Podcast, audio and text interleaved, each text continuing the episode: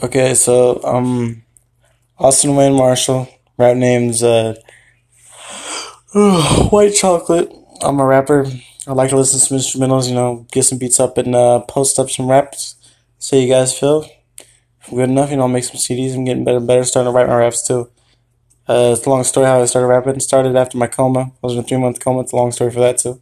If you guys want to talk about it, just uh, message me on Facebook. My name on Facebook is Ice Cold Wayne Marshall. Ice Cold is spelled I S E K O L D, then Wayne, and then the word Marshall.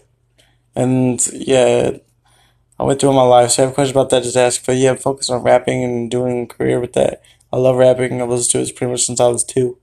Loved it. First rapper I heard was Eminem. You know, what was the song called? With Without Me or something like that. It's been a while since I listened to that one. I listened to Eminem's a lot of, a lot of new songs, but I'm just trying to see if I got skills enough to rap. Trying to get better and better. I've been working on it since 2014. Alright, so hit me up, is.